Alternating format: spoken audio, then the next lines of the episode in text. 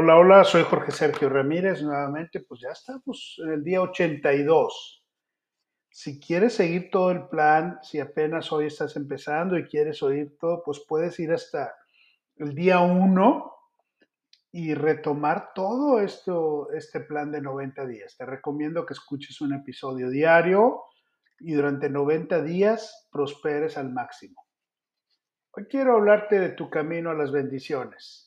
Mientras continúes repitiendo pensamientos de carencias y dolor y luchas de poder, la prosperidad será algo imposible de obtener. ¿Estás de acuerdo?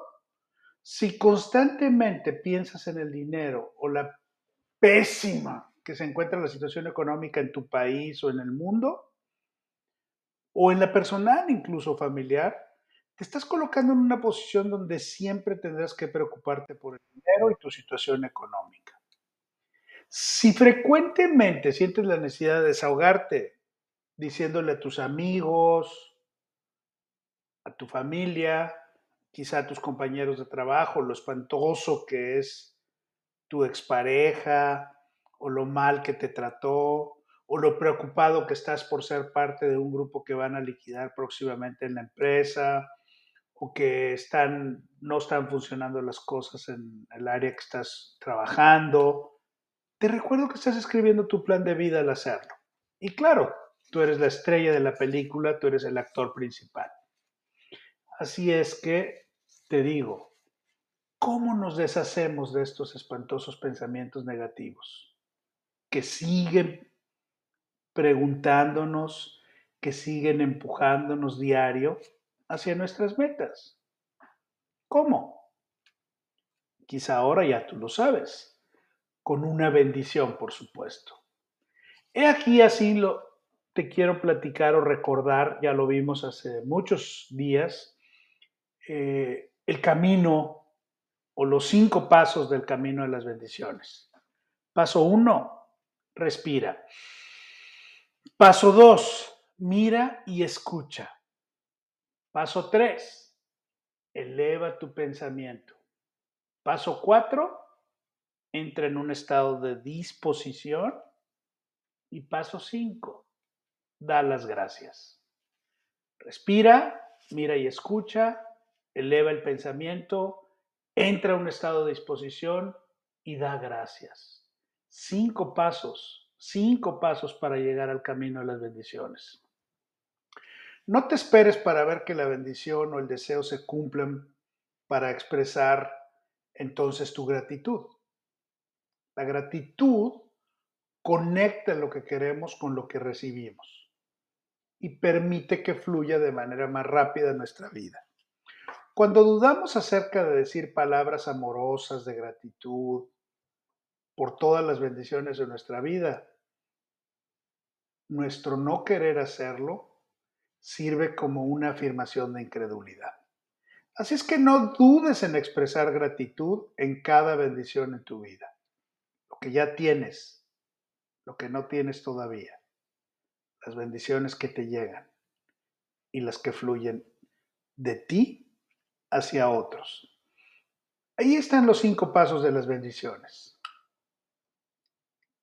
Repítelos. Respira, mira y escucha, eleva el pensamiento, entra en un estado de disposición y da gracias. Con tan solo un poco de práctica puedes pasar por los cinco pasos en segundos. Y como si fuera poco, lo puedes practicar donde sea, cuando sea, como sea, en completa privacidad. Un observador te puede ver respirar hondo, pero solo tú puedes saber cómo puede transformarse esa respiración en una bendición. Utiliza este proceso para bendecirte y bendecir a otros. Úsalo también para moverte de una emoción negativa a una emoción positiva. Inténtalo. O cuando sientas que estás en un nivel muy bajo, de, muy bajo de tu fe, en una fe que sientes que no te alcanza, utiliza estos cinco pasos. Te dejo el pensamiento del día y dice así. La autenticidad empieza en los pensamientos. Todos deseamos ser auténticos y debido a esto diseñamos nuestra forma de vestir, de caminar, de comer y todo lo relacionado con el individuo. Pero ser auténtico no es ser diferente, sino ser profundo. Deja que el pensamiento sea algo más que una onda cerebral, que tenga vida, que cree y construye un lugar mejor para vivir. ¡Wow! Te dejo y te pido que repitas conmigo la afirmación de este día. Dilo. Hoy tengo un día lleno de bendiciones. Soy una bendición para el mundo y tengo tanto que bendecir. Agradece. Entra en nuestra...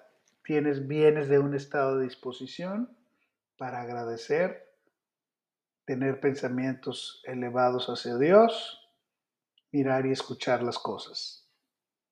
Ya llegaste, día ochenta y dos. Te veo mañana.